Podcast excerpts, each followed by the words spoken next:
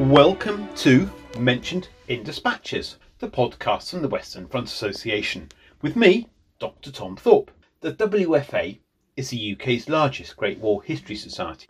We are dedicated to furthering understanding of the Great War and have around sixty branches worldwide. For more information, visit our website at western front association dot com. It is the twenty-seventh of July twenty twenty-two, and this is episode two hundred sixty-five. On this week's Dispatches podcast, I speak to Doctor Andrew Jarboe about his recent book on the Indian Army. This is titled Indian Soldiers in World War One: Race and Representation in an Imperial War. Andrew spoke to me from his office in Boston, Massachusetts. This book is published by the University of Nebraska Press. Andrew spoke to me from his office in Boston. Andrew, welcome to the podcast. Could you start by telling us about yourself and how you became interested in, in, in the Indian Army during the Great War? Uh, thank you. Yes, I'm happy to be here, Tom. Um, I'm a, I did my PhD in world history at Northeastern University. I'm an assistant professor at Berklee College of Music in Boston, Massachusetts, U S A. And I'm also a high school history teacher at Match High School, also in Boston, Massachusetts. And what got me into the Indian Army during World War One was a photograph, actually. And here I'm going to do a little bit of show and tell if I can. Um, this is this is the cover from actually my first book, an edited volume that I did with Richard Fogarty. Um, and I love this photograph. It captures the moment when Indian soldiers first arrived in Marseille, France, in October nineteen fourteen. And what you see here in the picture is you see a group of Indian soldiers marching down the street, and they're on their way to the Western Front where things are not going well. And you see this woman here, she appears to be pinning a flower to the lapel of this sepoy. A sepoy is an Indian rifleman. She's pinning a, a flower to his lapel and like, like anyone else, wishing him well as he goes off to the front uh, where he and many of his peers are probably going to meet a very terrible fate. Um, I saw this photograph my first semester in graduate school and was instantly captivated. And I would always, I've always been interested in World War One. I came to grad school knowing I wanted to do something World War One. Um, I was that kid back when, back way back when, I was that kid who, when John Keegan's nineteen ninety-eight book on the First World War, when that hit the shelves, I was that kid who made his dad drive him to the local bookstore so that I could buy it and read it within the next week, okay? I, I just loved this stuff. But then I encountered that photograph in graduate school, and it was just one of those, wait a minute, what?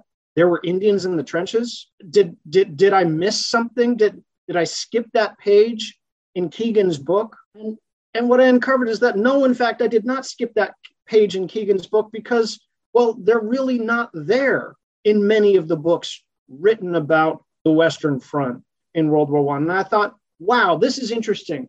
There are two things I want to know. I want to know who the heck are these guys and what's their story. And then the other thing I want to know is how come no one's writing about their story?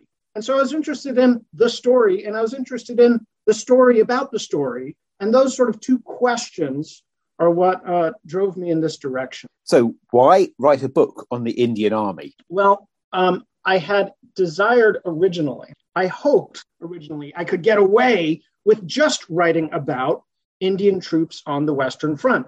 And that was the subject of my doctoral dissertation. And I wrote about, you know, these eighty-nine thousand or so Indian combatants who deployed to France and fought in the trenches in nineteen fourteen and nineteen fifteen. And I wrote about them in the trenches, and I wrote about them in the hospitals in which they recovered from their wounds. And I wrote about them in the prisoner of war camps in Germany, where many of them waited out the rest of the war. And that was the story that I told in my dissertation. And as I started trying to turn this into a book, I realized this story is so much bigger than just what happened in Western and Central Europe.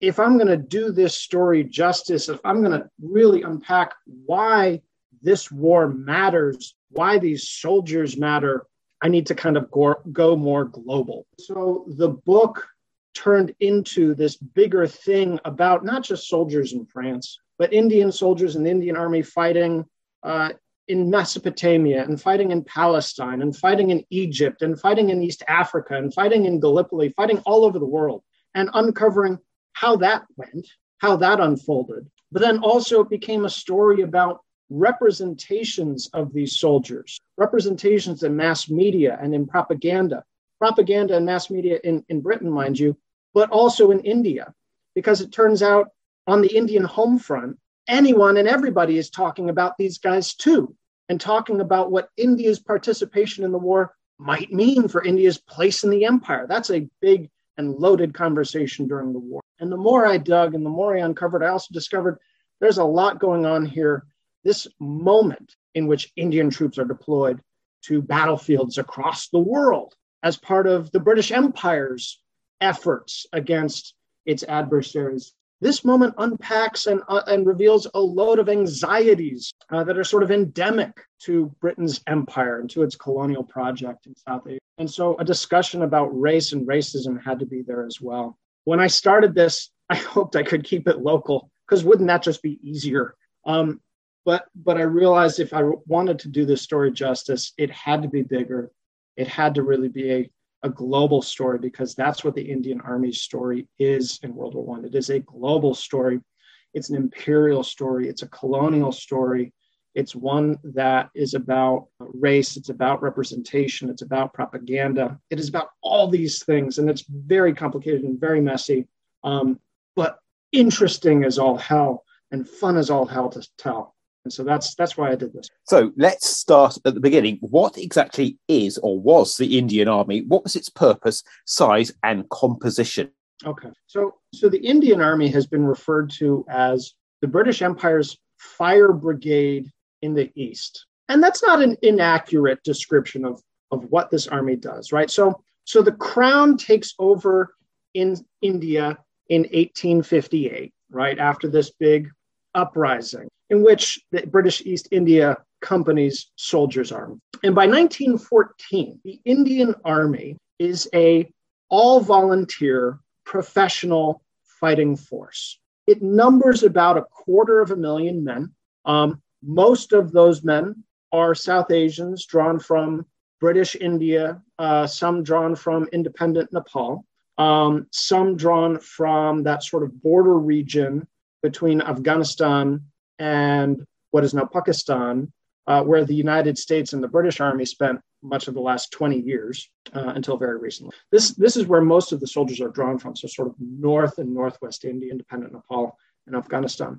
And then, and then the Indian Army also includes several ten thousand soldiers uh, from the British Home Army who sort of do a rotation uh, in, in the Indian Army. Um, the Indian Army is officered and commanded by white soldiers. Uh, an Indian soldier can receive an officer's commission, but it is considered a commission granted by the viceroy, who's sort of the executive head of British India, not by the king. And so an Indian can be technically an officer, but his status is always subordinate, always subordinate to that of a, of a white officer who has a king's commission. And this is a force that is designed and equipped for what we might think of as small war. Okay, they do internal policing in India.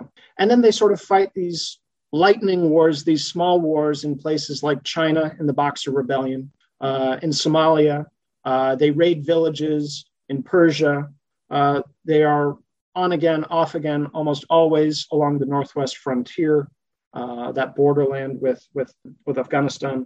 And this is this is what they do. Now, it's important to say that the Indian Army does not recruit evenly among the populations of South Asia. Racial thinking in the late eighteen hundreds has come to hold that there are martial races in India and there are non-martial races in India.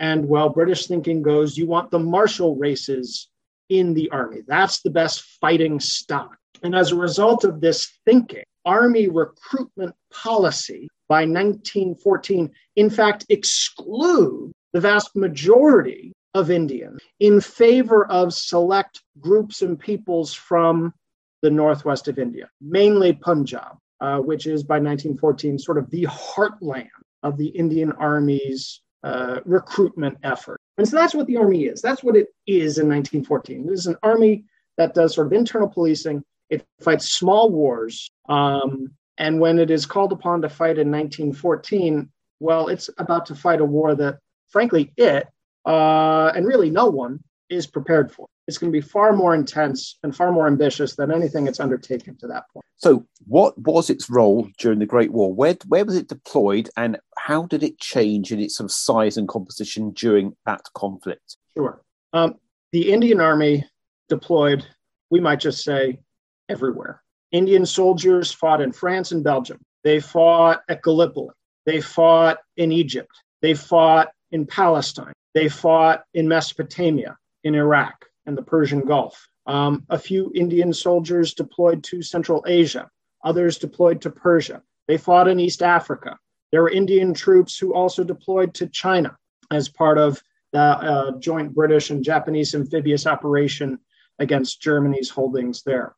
They were everywhere. Um, the Indian Army, which again numbered maybe a quarter of a million in nineteen fourteen, by the time the war is done, some one point five million Indians have served in its ranks. At the time of the armistice with Germany and Ottoman Turkey in October, November nineteen eighteen, you have more than five hundred thousand Indian troops deployed overseas, most of them in the Middle East, most of them now Iraq, Mesopotamia. And so they were literally everywhere. In nineteen fourteen, twenty-four thousand Indian troops deployed to the Western Front. At the time of the The, the Christmas truce that everybody knows about uh, in France and in Belgium, Indian troops made up one third of the British force fighting there. Indians participated in the Christmas truce.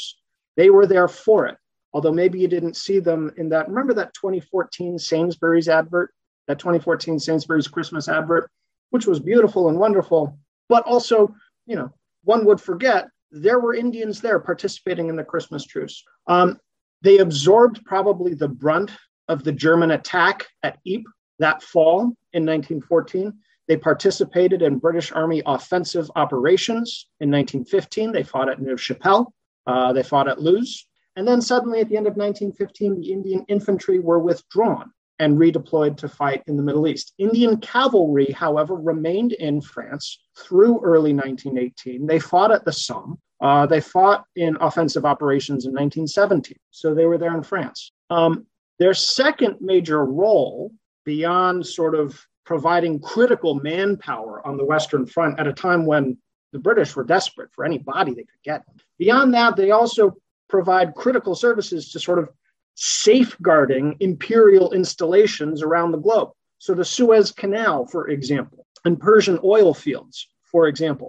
One wonders how the British could have fought the war or mobilized their global resources without that supply line and without those oil fields secured. Well, the Indian Army did the work of securing those. Their biggest and most ambitious operation, though, were in the Middle East.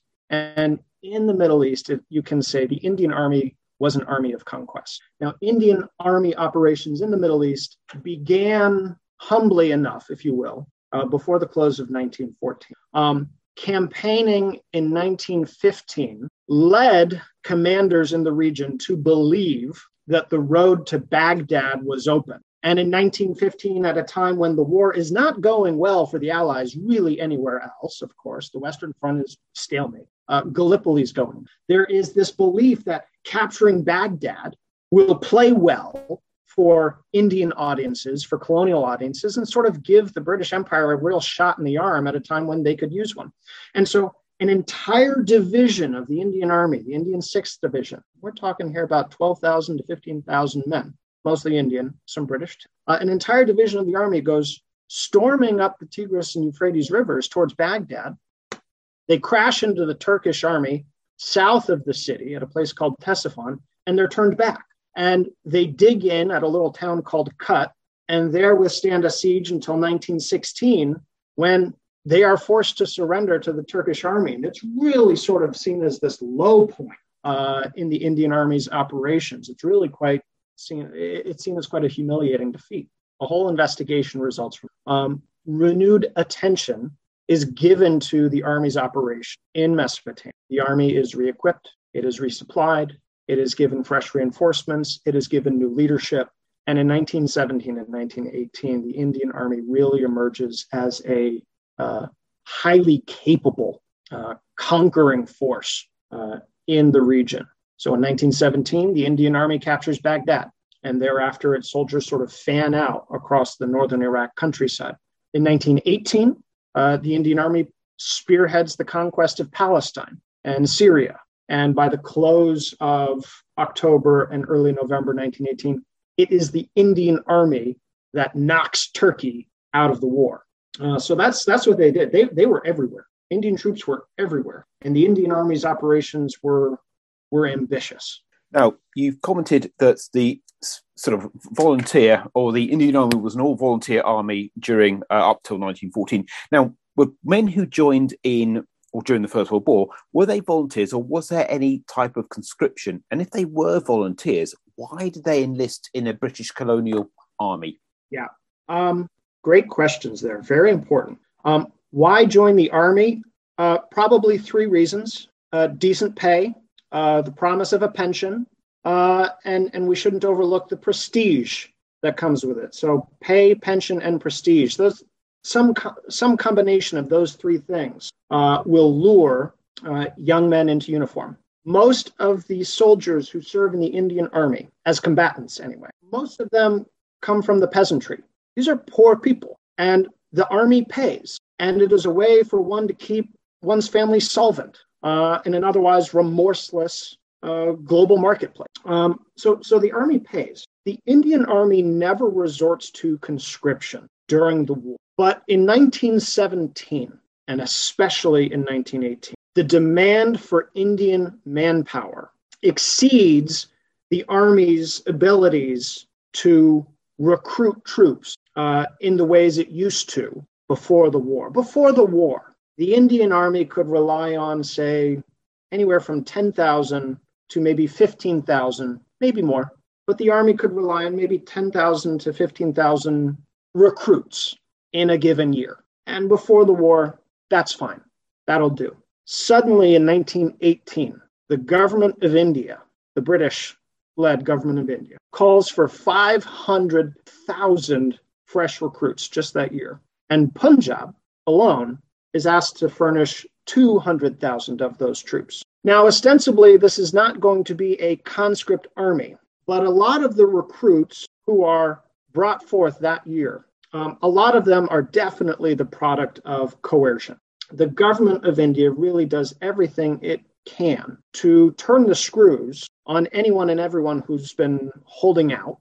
Um, the Punjab's lieutenant governor, a fellow named Michael O'Dwyer, uh, who is who is to say the least not uh, not Indian nationalists' favorite, um, he uses the coercive leverage he has to basically impress upon Punjab's rural communities that those who provide recruits will be reco- uh, will be rewarded, uh, and those who don't will be overlooked uh, when the state sort of doles out uh, rewards at war's end. Um, and it's actually Gandhi who, after the war in nineteen nineteen, sort of investigates the government's and the army's recruiting practices, and it's Gandhi who uncovers sort of wide-scale coercive practices to get men into uniform, to make people who otherwise wanted to have nothing to do with the war, uh, to get them to put on a uniform. Um, so, so the army, the army, you, okay, yeah, fine. It's it's an all-volunteer army, um, but the troops who are wearing the Indian Army's uniform by nineteen eighteen and by nineteen nineteen, if they'd had a say, a greater say, uh, many of them would not have been there. So, how did the How did the British colonial authorities and the leaders of the Indian Army view their South Asian soldiers, and how did their perception shape the experience and life of the average uh, combatant uh, or soldier during the war? Sure, that, that and that's an important question. Um, and let me offer a few responses. My first response is that eighteen fifty-seven is always, always in the rearview mirror. And rightly or wrongly, one of the lessons that Brit- the British recruiters and the government of India, one of the lessons they have internalized by nineteen fourteen is that the Indian soldier must always be regarded as a mercenary at the end of the day. And what that means is that his loyalty cannot be taken. Um, a wonderful scholar, Gajendra Singh, uh, reminds us in his book, that Indian soldiers, from the perspective of their commanders, Indian soldiers were not men to be ignored. Uh, they were men to be surveilled. They were to be censored. Um, the British wanted to keep tabs on what's sometimes they referred to as the mentality of the sepoys. There's this lingering doubt, always, always, always, this sense that the loyalty of this of these men should not be taken for granted. My second response then is there's there's sort of this colonial paternalism woven into much of this. Um, this belief that however capable an Indian soldier might be, um, he is lacking without the leadership of his white officer. And, and there's sort of this cult of the white officer, if you will. Um, this belief that the officer, the white British officer, is the glue that holds this army together. Um, and so there's there's this paternalism that that runs runs through all of it. Um, and this belief that absent good officers and good officering, um, this this is not an army that you can rely on. So how do these ideologies, how does this thinking, how does it shape experience? Well, we, we see this play out in different ways, uh, on, in different places across the globe during World War One. For example, um, there is this belief that the psyche of the Indian soldier uh, is somehow fragile. Uh, there's this fear that um, if he is overexposed to the rigors of combat, and especially combat in an industrial war, which is what you have on the Western, um, he's prone to snap.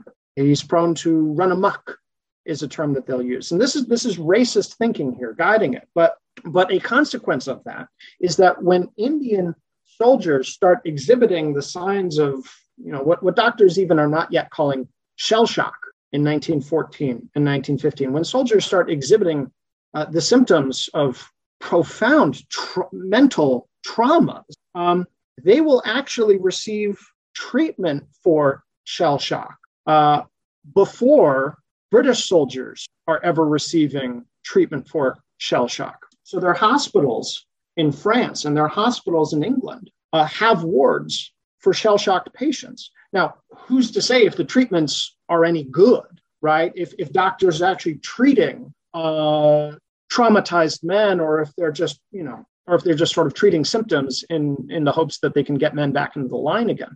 Um, but but there is this concern with the psychological fitness of these men, um, leading to leading to uh, healthcare decisions and healthcare policies that the British soldiers will not have until, until later in the war.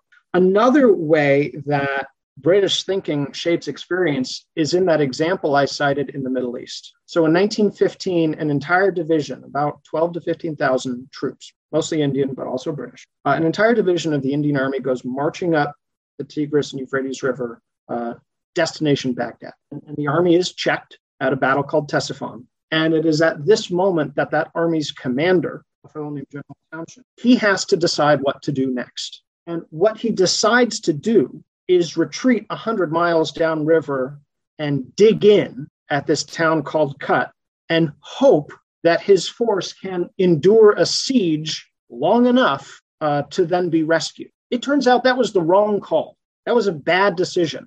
And General Townshend made one bad decision after another. Why did he make so many bad decisions? Probably because he looks at his force, he sees that after the Battle of Ctesiphon, a lot of his white British officers are out of action and have been killed, and he concludes that his Indian troopers, lacking uh, competent and qualified white leadership, well, they're not capable of carrying out the kinds of maneuvers that would have, at the end of the day, saved a lot of lives.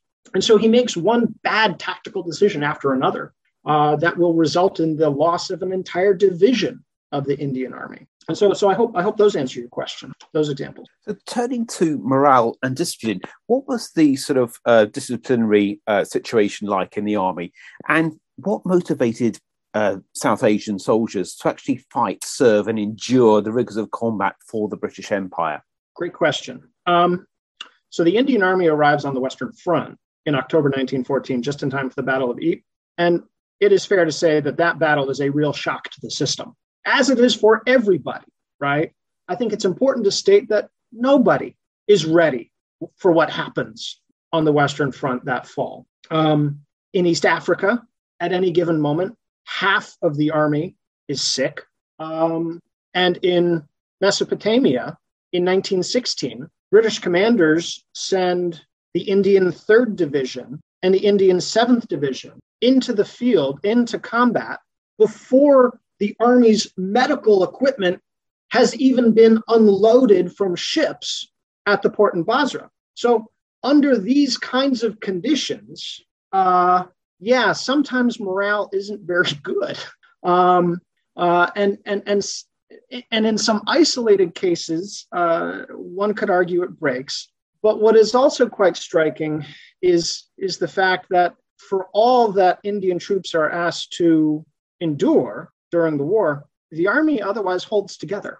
Uh, it, it does not come unglued. It does not come undone. Um, the capture of Baghdad, then, in nineteen seventeen, from the evidence that we have available, and there's not much, but from the evidence that we do have available, the capture of Baghdad in nineteen seventeen is a real sort of exciting moment uh, for the troops who get to participate in that. Um, the capture of uh, Damascus, the capture of Beirut uh, in nineteen eighteen, um, these are real sort of high points, especially for the Indian cavalry soldiers who participated in offensive operations there. Um, so morale, like it could in any army, uh, it ebbed and it flowed uh, based on conditions on the ground. Um, the Indian trooper was oftentimes subjected to harsher discipline than white soldiers. This is especially the case in Europe. Um, for example, uh, an Indian soldier fighting in France in nineteen fifteen, can be flogged by his commanding officer if his officer suspects that the soldier had had plans, had had thoughts about soliciting a white woman for sex. Just the suspicion that an Indian soldier had been thinking about that could result in corporal punishment. Uh, and this at a time when the Indian Army um, has, has decided that, that British troops can't, its white soldiers cannot be punished in that manner. Um, so, so its discipline can can be different. Uh, it can be harsher because there is a real sort of racial and gendered anxiety uh, that follows the soldiers, especially when they deploy to France. And then sometimes when they're hospitalized in England, there is this fear of what might happen um, if South Asian soldiers are permitted to freely uh, intercourse with European Uh, white populations. What motivated them? You know, what what keeps a soldier at his post from nineteen fourteen to nineteen fifteen to nineteen sixteen and, and into the later years of the war? Well, probably still that lure of pay, pension, and um, and one reason why I suspect that this might be true is because although desertions from the Indian Army were rare, they did happen. But when you look at soldiers who deserted from their post, and say this happened in, in March of nineteen fifteen, when twenty-four South Asian soldiers deserted from their posts on the Western Front, they deserted to the German trenches. Uh, desertions did happen sometimes in the Middle East. When these things happened, uh, the soldiers who deserted, uh, in the case in France in nineteen fifteen, the soldiers who deserted lived outside of British India. Um, so the example I'm citing here is, is on the night of March second, March third, nineteen fifteen, along the Western Front, twenty-four soldiers um, left their posts and deserted to the German trenches. These twenty-four men were from independent Afghanistan. Now, a lot of them are veterans of the Indian Army. They've served, some of them, more than a decade by the time World War One breaks out. And they've been fighting on the Western Front since nineteen fourteen. And some of them have been in the thick of things. They are decorated soldiers. Um, in March nineteen fifteen, they see the clear signs that a big offensive operation is coming. And they gamble, I think, they gamble that they can safely desert to the German trenches because the British colonial state in South Asia will be unable to reach their families um, and, and, and harm their families as, as sort of repercussion because their families live beyond the reaches of, of the British Raj.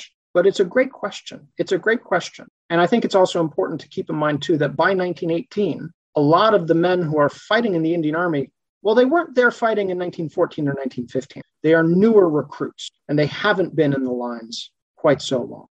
So let's turn to, to Indian Army prisoners of war. Now, what was their experience, and how many were there? Uh, what was their experience? The short answer is it depends. How many were there? Oh, probably about a thousand taken by the Germans on the Western Front, um, at least ten thousand uh, taken in the fighting in Mesopotamia. And how did their experience uh, compare? Well, here you go.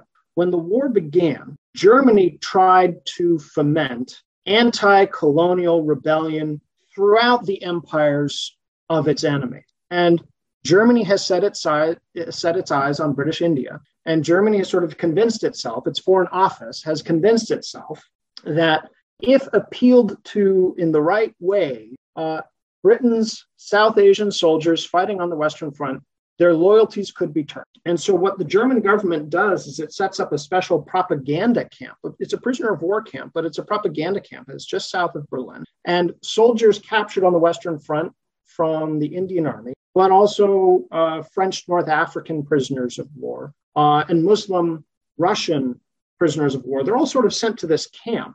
And the hope is that by some combination of anti-colonial nationalist appeals or sort of pan-Islamic jihadist appeals, uh, these men can be persuaded to take off the uniforms of their colonial masters, if you will, and put on the uniform of, of the Ottoman Turkish army, and then march off and help bring help bring anti-colonial war uh, to, to the British, to the French, to, to the Russian empires. That's, that's the German scheme.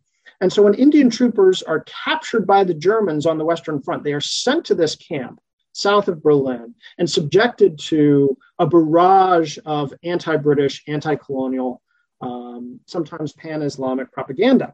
It's not altogether clear that this propaganda is too effective. Um, of the a thousand or so Indian prisoners held at this camp, about forty-five of them decide to take up arms against the British, and they're given guns, and they're given money, and they're given Ottoman uniforms, and they're put on trains and redeployed to Constantinople and to Turkey and the Middle East. And from there, most of them vanish and they disappear. And and when you look at the records held in the offices, uh, when you look at the records held in the German Foreign Office, where a lot of these guys sort of show up, it's really interesting to watch them figure out that the Germans are so eager to foment rebellion that if you just tell them what they want to hear, they'll basically write your ticket home for you. And so the Germans send some forty-five Indian troops off to the Middle East, hopeful that this will, you know, be the spark that leads to the end of British rule in South Asia. And, and it just it just doesn't happen. It just doesn't happen. Some of the troops, their their stated intention of bringing rebellion to, to the gates of India, well, some of them to a limited extent seem, seem interested in that. One soldier, his name is Mir Mast, does show up in, in the palace of the Emir of Afghanistan in nineteen fifteen, and he's talking a big game. But most of them just sort of disappear. And at one point or another during the war years, they show up again. Um, some of them are in this party crossing Persia, just trying to get home, and they're apprehended. And that's the end of their road for them. Some of them sort of spend time in Constantinople uh, and then find their way back to Berlin uh, and spend the post-war years in Berlin. Um, Others just navigate uh, a war-torn world entirely on their own and make it home again in one piece. And so, and so that's their story. That's their story. Um, by nineteen sixteen, by nineteen seventeen, the Germans have sort of figured out that their schemes of spreading anti-colonial rebellion by way of captured Indian soldiers, they, they kind of give up on this. And a lot of the troops that they were holding prisoner at this prisoner of war camp, they're sort of scattered across various prisoner of war camps in in uh, in the Kaiserreich, and that's that's kind of it. And then at the end of the war, they're they're they're repatriated, uh, or they're not.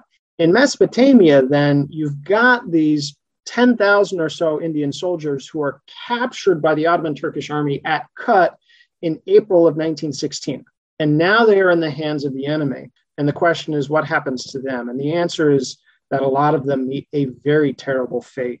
The Turkish Empire has done nothing to prepare uh, for these guys. There's no propaganda camp like the Germans have set up.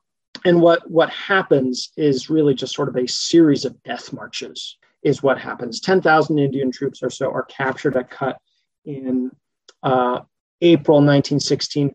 Many of them are already starving after enduring a four-month-long siege. And they then proceed on a hundred-mile forced march to Baghdad.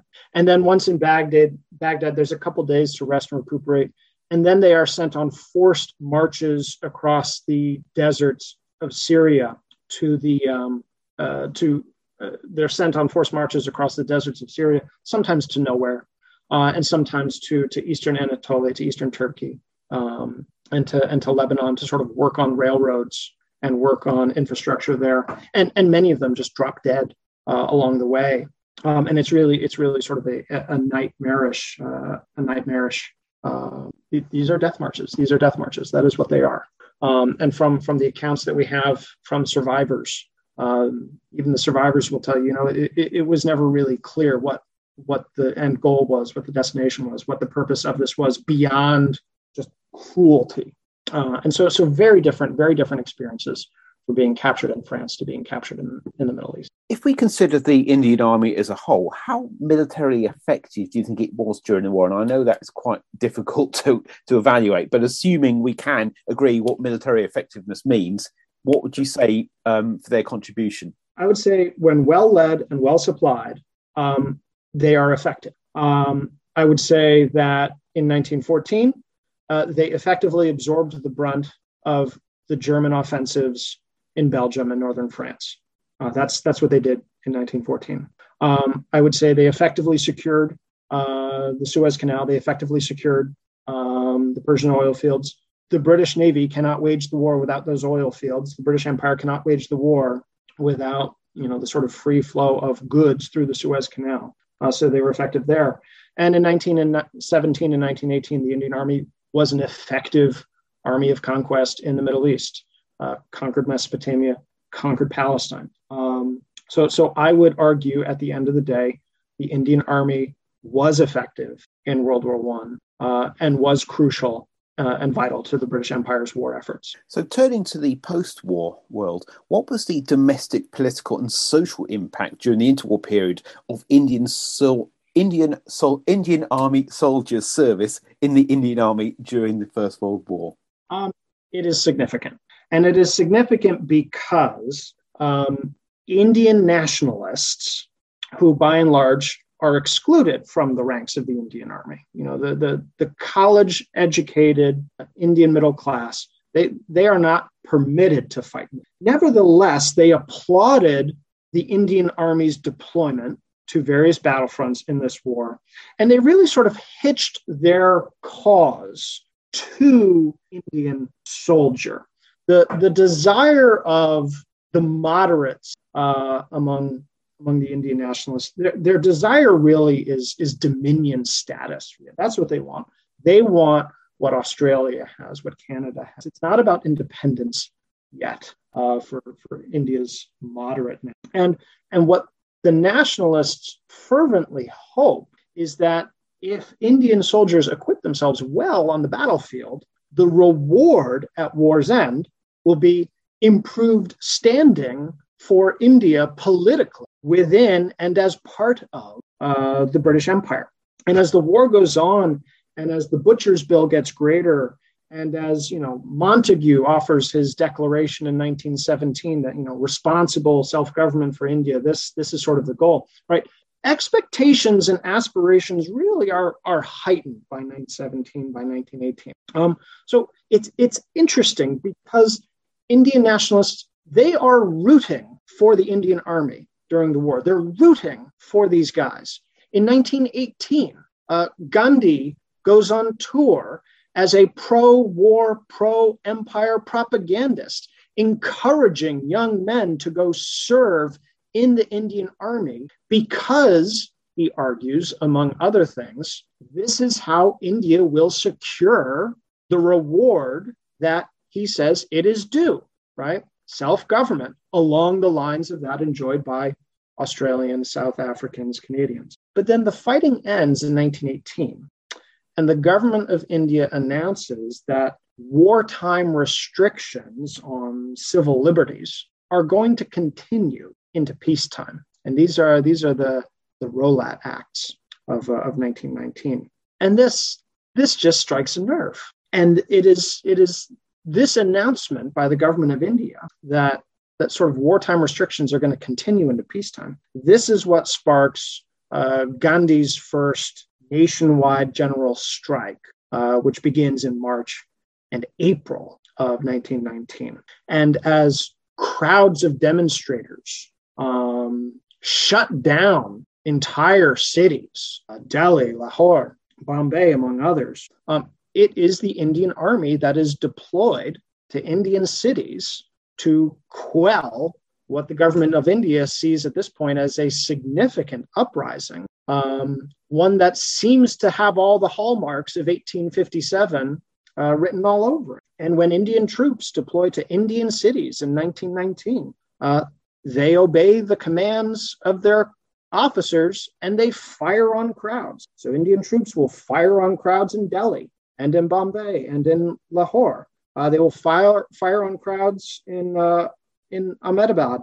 Uh, airplanes, Indian Army airplanes will strafe and bomb civilians. And then, of course, there's Amritsar uh, in in April of nineteen nineteen, when the when the commander there, uh, General Dyer, uh, orders the Indian soldiers under his command, orders them to open fire uh, on an unarmed crowd in a crowded marketplace, and he tells them to keep firing for a good ten minutes, right?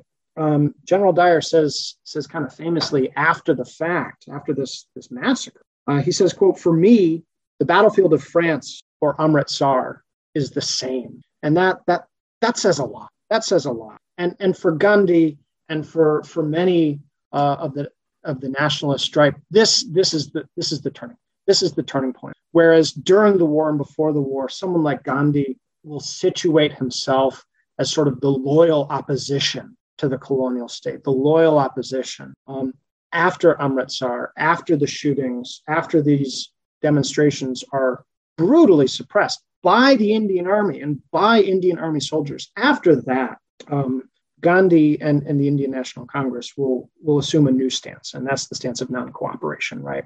And this is this is really where you know, the stakes have been raised, um, and that's. That that is perhaps a story for another day as things get into the nineteen twenties, but but this is definitely a turning point. This is definitely a turning point.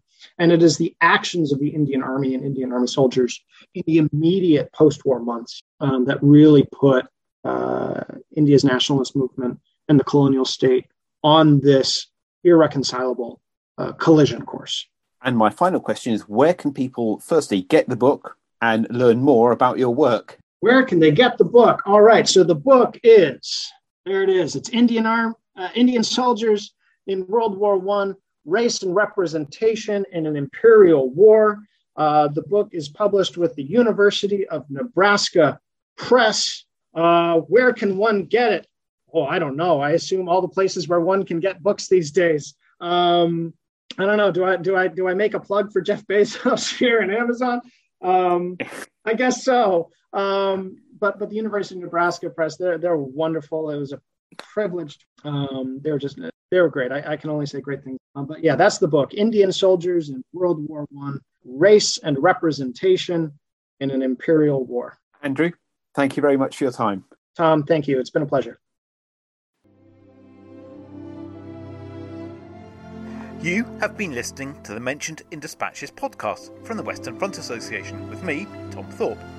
Thank you for all my guests for appearing on this edition. The theme music for this podcast was George Butterworth's The Banks of Green Willow.